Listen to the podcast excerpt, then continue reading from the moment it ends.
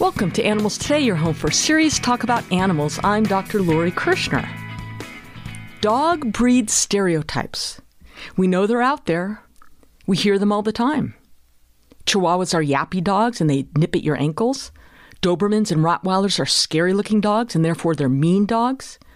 Pit bulls are vicious and aggressive dogs. Well, listen to this. A new study demonstrates that, contrary to popular belief, a dog's breed won't predict a dog's behavior. More than 18,000 dog owners were surveyed and the DNA analyzed to see if the physical traits and behavior can be correlated with the dog breeds.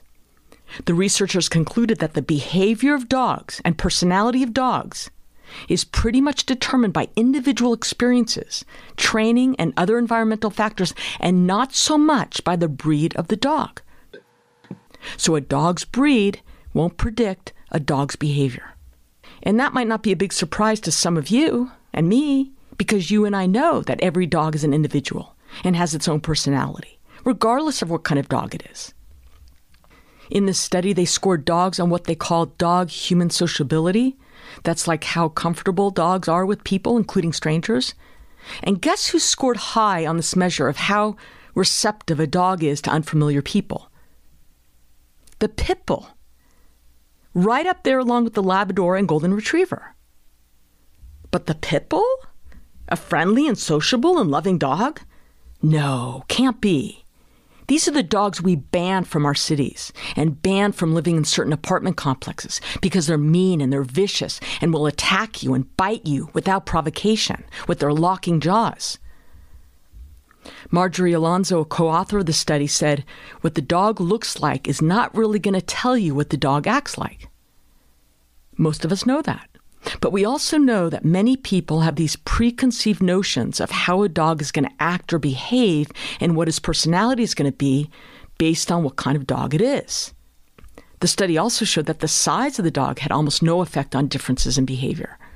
Elinor Karlsson, one of the co authors of the study, said, You will never have a Great Dane sized Chihuahua, and you'll never have a Chihuahua sized Great Dane. But you can definitely have a Chihuahua that acts like a Great Dane, and you can have a Great Dane with the same personality as a Chihuahua. So, the dog's breed is not a good predictor of dog's behavior.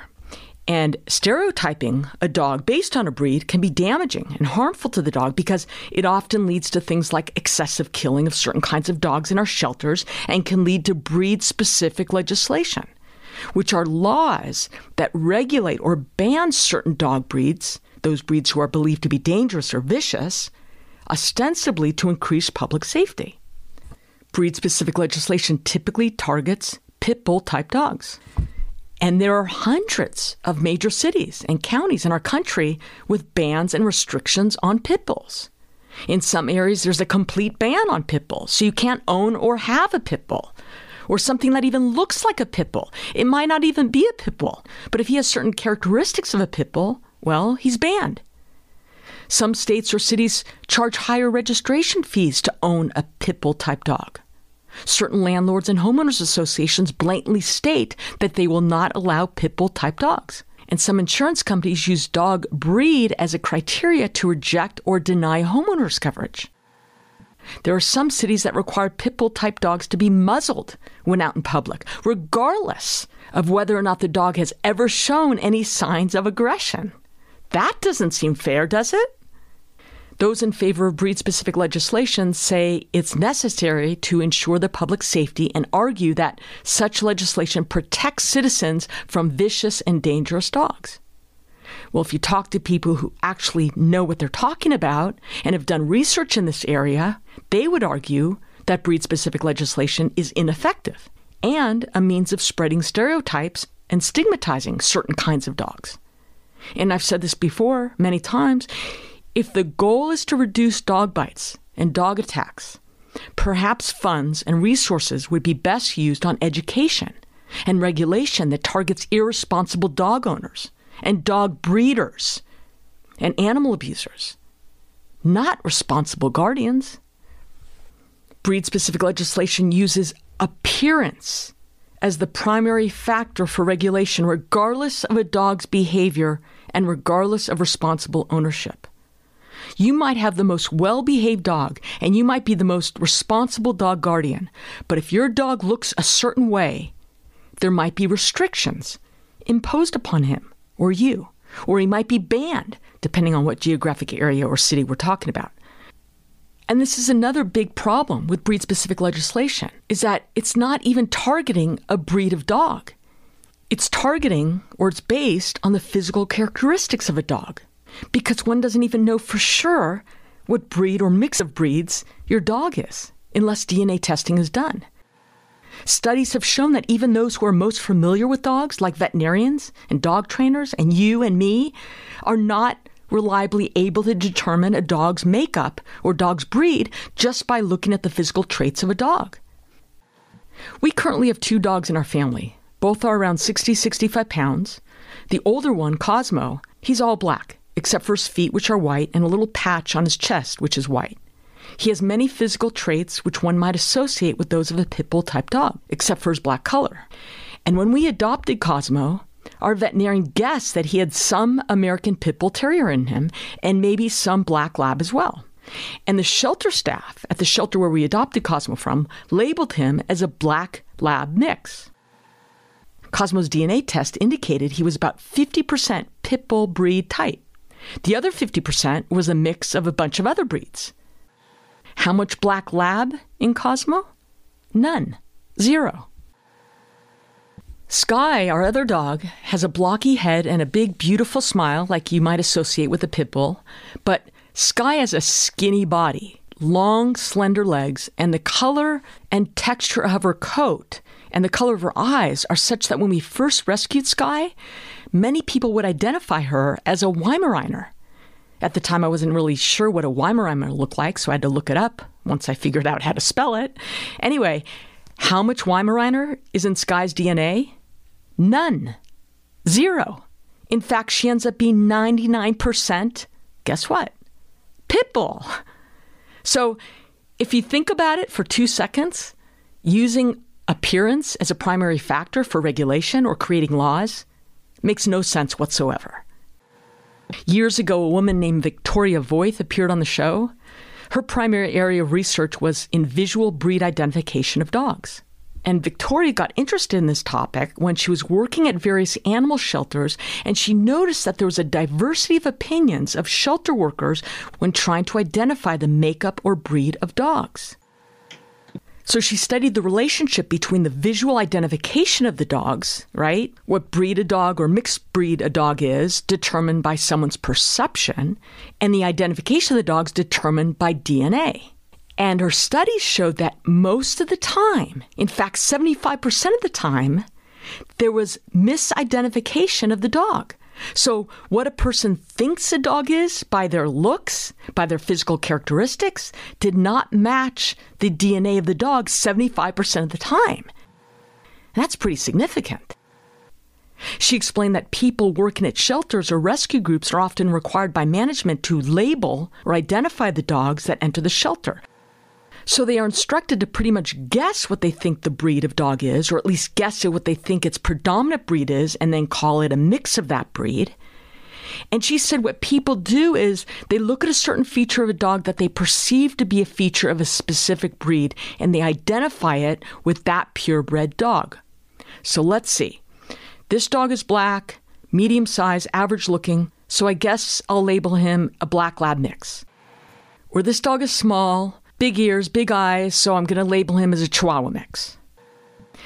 Victoria was explaining that there are harmful consequences of mislabeling or misidentifying dogs. It might affect the success of the adoption of the dog from the shelter. A dog labeled as, let's say, a pit bull mix might not even be considered by some adopters. We know that's true, it happens all the time. Misidentification of dogs can affect how dogs are treated by the shelter workers. Maybe the shelter has a policy that certain breeds of dogs are considered less adoptable and therefore euthanized earlier than others would be. And misidentifying dogs might affect how the adopter treats that particular dog.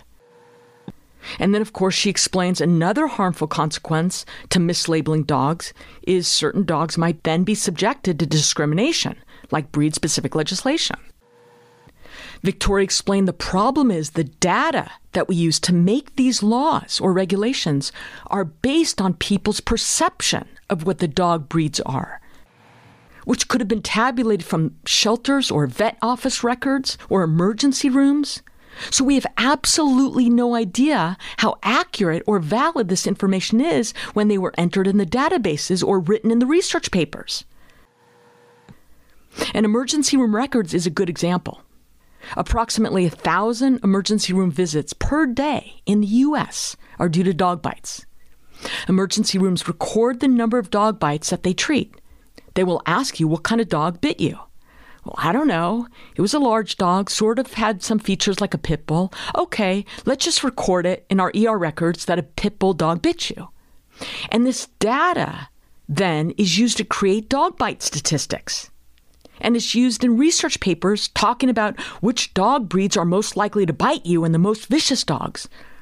Or this data is used to create these laws that ban or restrict certain types of dogs. So, can one accurately conclude that pit bulls or Rottweilers or German Shepherds cause more dog bites or attacks than other breeds of dogs? I don't think so. Not based on records of people guessing at or assuming the breeds of dogs involved in human dog bite related incidences. And one more thing, and then we're going to have to take a break. It's been said that little dogs bite more than big dogs. But little dog bites are underreported because the big dogs have a stronger bite and they do more damage if they bite. And you're likely to seek out treatment for a bite from a big dog. Okay, after the break, I want to share with you some more interesting research related to this topic. Don't go away, you're listening to Animals Today.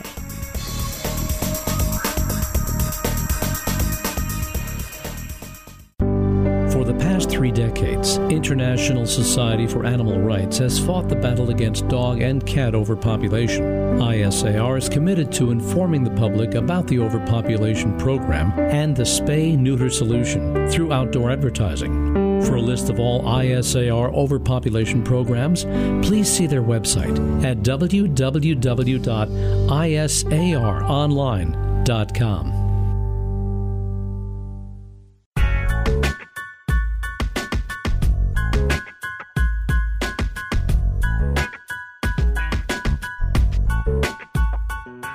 Welcome back.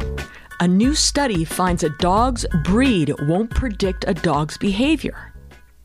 Senior author Elinor Karlsson says while genetics play a role in the personality of any individual dog, specific dog breed is not a good predictor of those traits. What we found is that the defining criteria of a golden retriever are its physical characteristics, the shape of its ears, the quality and color of its fur, its size, not whether it is friendly. You and I know this, but many people have these preconceived notions that certain breeds are more dangerous than others, and how a dog is going to act or behave is based on what kind of dog it is. And in fact, there are hundreds of laws and policies out there that discriminate against certain breeds based on the assumptions that they are inherently dangerous. These laws are called breed specific legislation, and they primarily target pit bull type dogs. Those in favor of breed specific legislation say it's necessary to reduce dog bites and dog attacks and to ensure the public safety, and such legislation protects citizens from vicious and dangerous dogs. But wait a minute, wait a minute. If we now know, and most of us have known this for a while, that the behavior of dogs and personality of dogs is pretty much determined by individual experiences, training, and other environmental factors, and not so much by the breed of the dog. Is it really fair we have these laws that discriminate against certain breeds? Of course not. But that's why these laws are also called breed discriminatory legislation. And that's why, for many years, animal advocates and researchers have been saying these laws are not effective. In addition, breed specific legislation restricts dogs based on a certain appearance. So, this is just another problem with breed specific legislation. It's really not even targeting a breed of dog, it's targeting or it's based on the physical characteristics of a dog. Because one doesn't even know for sure what breed or mix of breeds your dog is unless DNA testing is done. And numerous studies have shown that one can't reliably determine the breed or mix of breeds in a dog simply by the dog's physical traits or characteristics. And this is a huge problem with this legislation. It doesn't take into account the dog's actual behavior.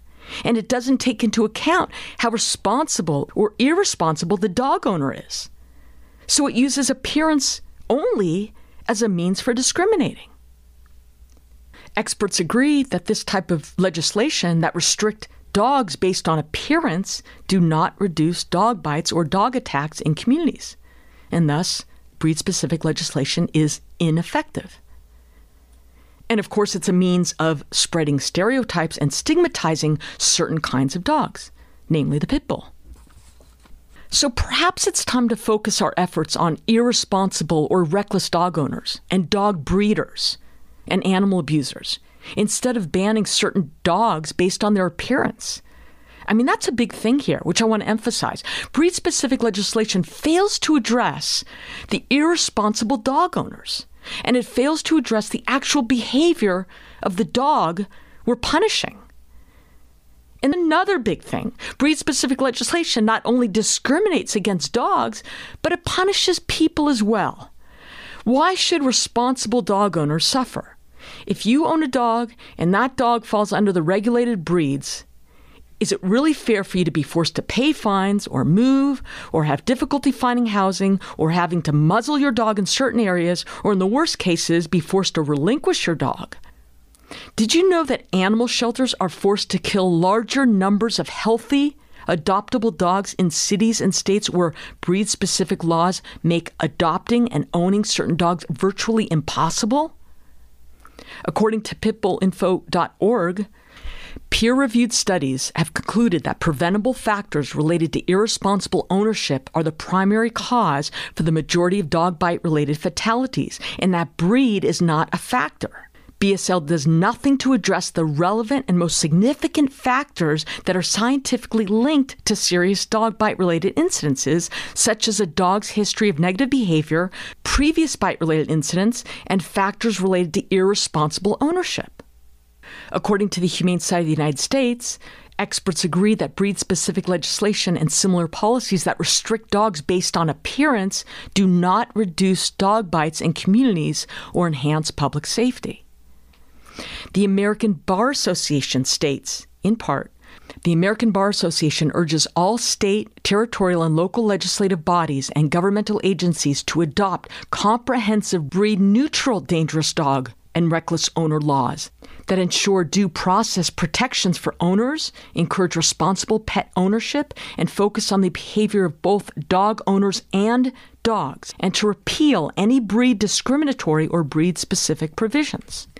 The American Veterinary Society of Animal Behavior states any dog may bite, regardless of the dog's size or sex or reported breed or mix of breeds. The AVSAB's position is that such legislation is ineffective and can lead to a false sense of community safety as well as welfare concerns for dogs identified, often incorrectly, as belonging to specific breeds.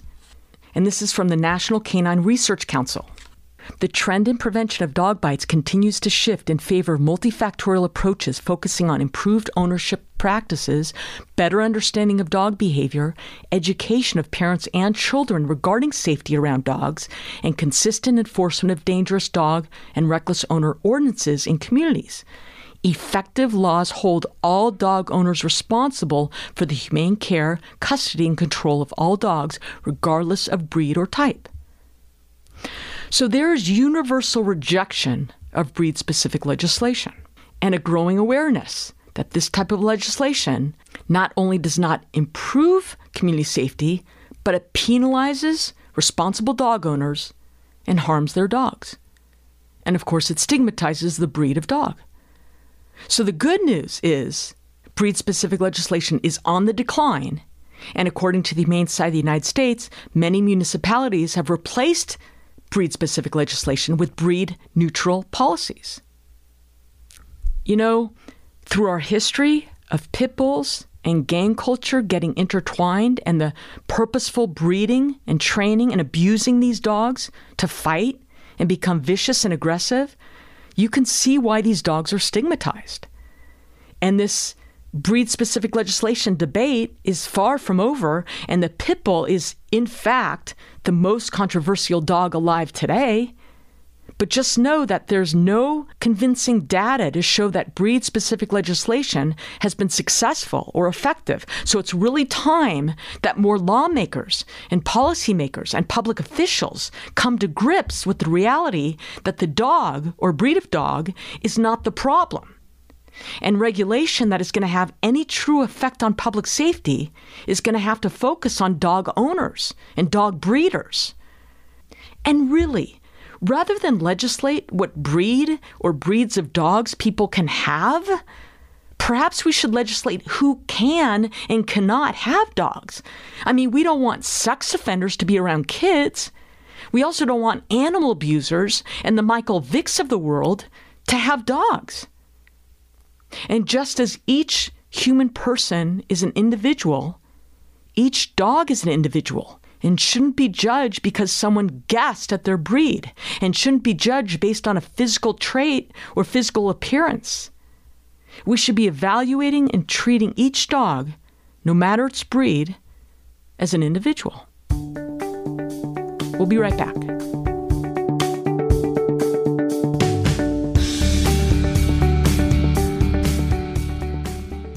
I'm Dr. Lori Kirschner, and your Animals Today Minute for today is about hummingbirds. These delightful diminutive flyers comprise more than 300 species with a range from southern Alaska to southern Chile.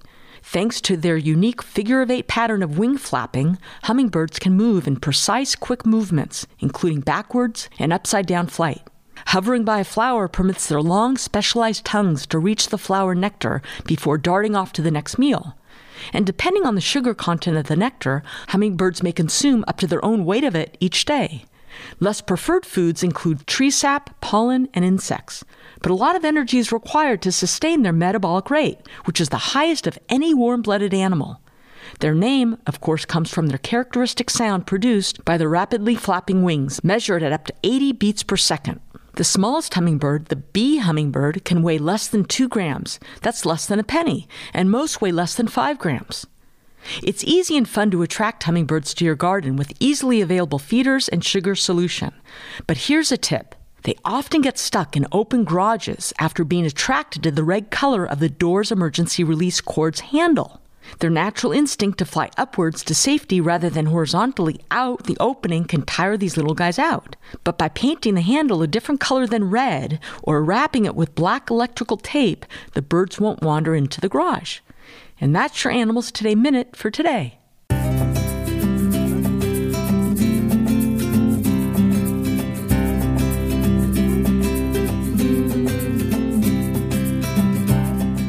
Welcome back. A lot of big animal news this week. Laura, you ready? Yes. Okay.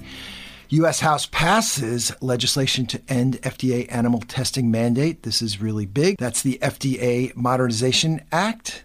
That was part of a larger package of FDA related reforms, has passed the House our friend Wayne Pacelle, who is president of Animal Wellness Action, he said leaders of the House and lawmakers from both parties recognize that the United States must lift an archaic animal testing mandate for drug development and replace that with a 21st century method grounded in human biology, right? This is the biggest policy development in congressional history on the fight to replace animal testing with morally and scientifically superior methods and lots of people were involved in this. It passed overwhelmingly bipartisan fashion. Our drug development paradigm, which was framed by the Federal Food, Drug, and Cosmetics Act, that's also called the FFDCA, that was from 1938. That relied on animal tests for safety and efficacy. According to Vern Buchanan, who's a Republican from Florida, our drug development paradigm needs a reboot, and this bill moves us in that direction in one simple but meaningful way. Animal tests, in large part, are not predictive of the human response to drugs, with very high failure rates when the drugs go into clinical trials. So, this is going to remove that uh, requirement for animal testing and just allow a whole new wave of innovation to proceed. In fact, uh, one of the heavy hitters in funding this kind of thing, Gary K. Michelson, who's the founder and co chair of the Michelson Center for Public Policy, he stated that the most predictive technologies in existence should be available to drug sponsors to provide the safest and most effective medicines for patients. We are already on the verge of the next phase of modern drug development, and FDA modernization will be the catalyst for this transition to modern science. And we agree. So hopefully this will pass the Senate soon and then become law. Yeah, that's really big news, Peter. And if anyone wants to learn more about the FDA Modernization Act, they could check out your interview with Wayne Pacelle, which was perhaps a month or so ago, right? That's right. And you just go to animalstodayradio.com. In Detroit, a discovery was made on a uh, passenger's luggage coming in from Philippines, and they opened up the personal bag and found some seed pods. The agricultural specialists found some seed pods in the bag. And as you look at these, there are little, what they call exit holes. And that's where insects were, and then they burrow out. And that means that these uh, pods were possibly a home for some kind of insect.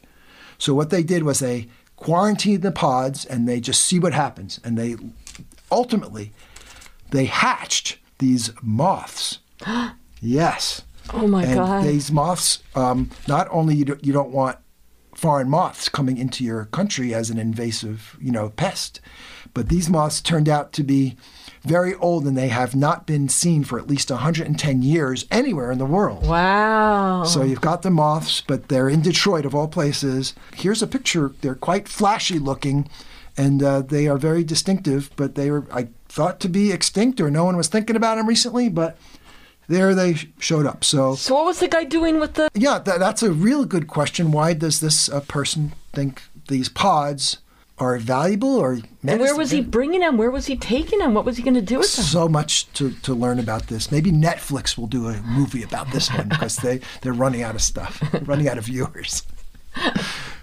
the moth, they, they get the moth crew. get them off. Yeah. Please come back. This oh my God. Anyway, this story is getting a lot of coverage, and that has to do with a scientific study examining pharmaceuticals, human medications that were discovered in the bodies of this fish called the Florida bonefish. A study was done in South Florida, and uh, scientists from Florida International University and the there's a thing, the Bonefish and Tarpon Trust they uh, found that these fish contain an average of seven drugs, seven pharmaceutical contaminants per fish, including things like blood pressure medications, antidepressants, prostate treatment medications, antibiotic pain relievers, and others. And uh, these findings, according to the scientists, are truly alarming, and they indicate that the use of these pharmaceuticals by humans the systems that are designed to remove these contaminants from water that ultimately ends up in the seas, these are incomplete and not working properly. So, wastewater treatment facilities are not capable of removing these contaminants before they release uh, their product, which is really amazing. So, what happens to these fish and to the other fish that eat these fish and to humans that uh, consume uh, ultimately these fish as well? The FIU and Bonefish Tarpon Trust, their researchers say that the drugs remain active even at low doses and can affect fish feeding, activity, sociability, and migratory behavior. Hmm. Also in Florida, a legal agreement was struck between Defenders of Wildlife, Center for Biological Diversity, and Save the Manatee Club with the U.S. Fish and Wildlife Service and they've been working on this for quite a while. And what they are going to do is agree to study and designate what is the manatee's critical habitat. Right now, that's ill defined, and manatees are dying in horrible, horrible amounts. In 2021, 1,100 Florida manatees died, mostly from starvation, and that was caused by water pollution in the Indian River Lagoon, what happens is that the harmful algae blooms and the loss of seagrass have shrunken the habitat, and there's just not enough food. So, areas designated where the manatees can uh, be protected need to be uh, confirmed, and once those are designated, that leads to requirements, uh, then regulatory uh, restrictions can be put on activities, and that would thereby expand their uh, ability to live. So that's progress. So sad. They're starving to death. Yeah. In Wisconsin, oh, Laura, you're going to like this one. There is a zoo called the Ochsner Park Zoo, and uh, someone has set free some of the animals. The uh, Milwaukee Journal Sentinel uh, reported that the police think a person or group of people actually set some of the animals free, including a couple of great horned owls and a couple of otters. And the otters were uh, recovered, and one of the owls evidently flew away and came back, and one is still missing. No dangerous animals were set free, and according to the report, exterior gate padlocks were opened along with the habitat locks. So, so someone, either with a key or some lock picking skills, mm. decided that we were going to uh, set some of these animals free. So, there you go. If you are a uh, young and energetic attorney looking to get into animal welfare and animal legal work, look at the group called Legal Impact for Chickens. Just posting this, cross posting this. They're looking for a litigator to help grow their nonprofit and fight for animals. And this is a, definitely a ground floor position. They are a 501c3 litigation nonprofit and they work to make factory farm cruelty a liability. Prospective applicants are zealous, creative, and enthusiastic, and they're litigators. They're entrepreneurial. They want to help farmed animal, and they are willing to roll up their sleeves to do all sorts of nonprofit startup work in addition to uh, litigation. And uh, they are licensed to practice law. So check out Legal Impact for Chickens. It looks to be a pretty fun adventure if you're up for it. Their mission is to find factory farms that are not following guidelines and regulations? That would be my guess. That would be one of their activities. It's not really stated here, but yeah, they want to uh, make life difficult for uh, factory farm chicken operations. Yeah, I like it. Yeah, I like it. Yeah. Oh, by the way, a starting salary seventy to hundred thousand dollars a year, depending on experience not chicken feed. Our friends over at Giraffe Conservation Foundation, we've spoken to them a number of times. They uh, just put out a description of a training that they funded. And it was really interesting. There's great photos if you want to go to giraffeconservation.org. They organized and, and paid for a 10 day training for veterinarians on the ground in Africa, teaching them how to sedate and uh, transport wild animals to fit them for GPS and to do veterinary examinations to help the plight of giraffes and other animals that they need to care for. And uh, there's a lot of enthusiasm of veterinarians, but they don't get this hands-on training of really A to Z how to how to do it safely. And so other entities involved were the University of Namibia, the Namibia University of Science and Technology, the African Wildlife Conservation Trust, and others.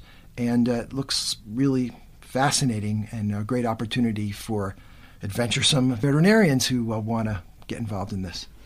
And the company Chewy. Chewy. Chewy, the uh, company that we all came to know and love during the lockdowns related to the pandemic. Yep. Well, now in the post-pandemic lockdown world, they are uh, continue to grow, and uh, recent uh, financial reports show notable sales growth, slightly decreased margins, but sales growth. So that is viewed by the analyst as a positive thing, and so their stock price is uh, increasing. But there's competition, and what are now that people are out and going back to uh, brick and mortar stores, are they going to be able to continue the growth? They are counting on increased spending per customer to keep the revenue moving in the right direction, and we'll see what happens to them. We appreciate them, they're interesting company. And okay, more with animals today after this break.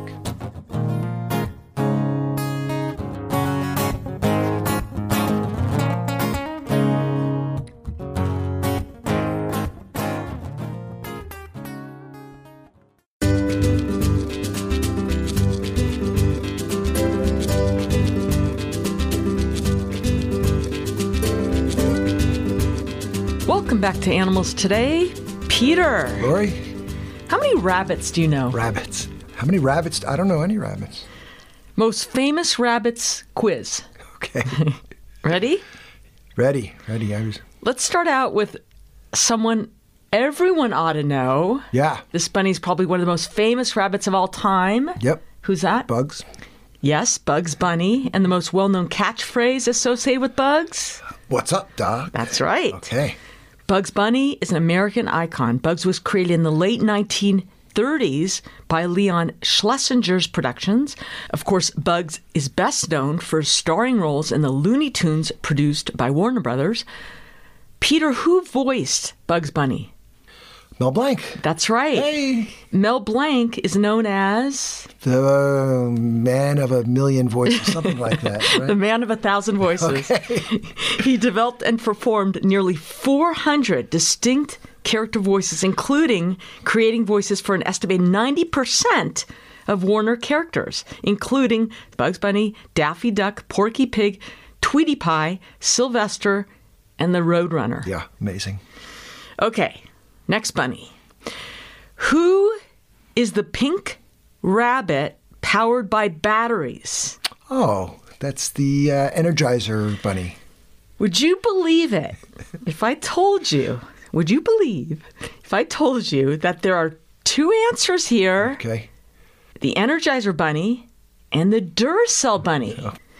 And depending on where you live, you might give one answer over the Oh, other. Funny. Yeah. Yeah. If you live in the United States or Canada, then you probably know that pink bunny as the Energizer Bunny. If you live in any other part of the world, then you might know that pink bunny as the Duracell Bunny. so good. Okay, but there's a very long story that goes along with this. Oh, oh really? Yes. So let me give you the abbreviated version of it, okay? Yeah. In 1973, Duracell launches the Duracell Bunny television campaign. And in this television ad, it shows a bunch of pink bunnies playing drums. And bunnies start to drop off one by one until the one bunny that's left beating his drum is the one that's powered by Duracell batteries. Right. And this is how the Duracell Bunny was born. But the end of the 1980s, Duracell failed to renew the protection of the trademark's property rights. So in 1988, Energizer launched their advertising campaign. Oh. And guess who was the star? Another bunny. The pink bunny. That's terrible. But in their ads, Yeah. the pink bunny looked a little similar to the pink bunny in the Duracell commercial. So consumers were confusing the bunny with the original one. So ironically, Duracell sales continued to grow and Energizer sales start, started to drop. Oh, wow. So interesting. So Energizer decided to add sunglasses and flip-flops to their pink bunny to distinguish it from the original bunny. And they also started to mock Duracell in their ads as well. Then finally Energizer sales started to increase. Okay, so Energizer registered their pink bunny in the United States. And then Duracell wanted to regain their campaign ads using their bunny and tried to register its pink bunny in the United States. And there were all sorts of legal disputes until both companies reached an agreement that was in 1992 whereby Energizer can only use their mascot in the US and in Canada and Duracell everywhere else. And even then, Peter, the legal battles were not over. There was a lawsuit filed by Energizer for breach of contract and trademark infringement and so on. And anyway, that's as much as I know about the legal aspects surrounding the pink bunny. So, bottom line, here in the US, we know about the Energizer bunny, but outside of North America, it's the Duracell pink bunny. But had Duracell not let their trademark lapse in 1988, there might not have ever been an Energizer bunny that goes on and on and on. Wow. Fascinating story. Okay. I wonder who lost their job over that one. Okay, next famous rabbit. Okay. Who is the fictional rabbit character from Disney's animated films Bambi?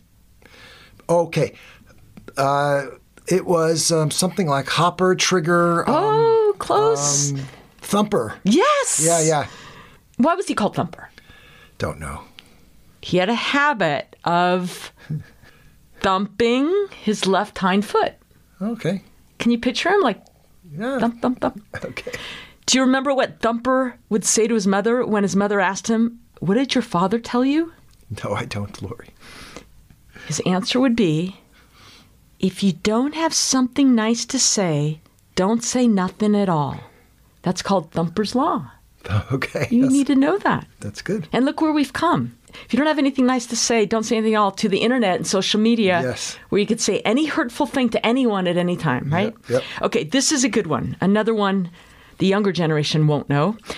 What cereal, Peter, did your mother try to poison you with when you were a kid? Yeah. With lots of sugar, all sorts of artificial flavoring, and red, orange, and yellow artificial coloring Yeah. And there was a white rabbit on the box of the cereal, and the cereal was first created by General Mills. That was Trix. That's right. Tricks with the. X. Very good.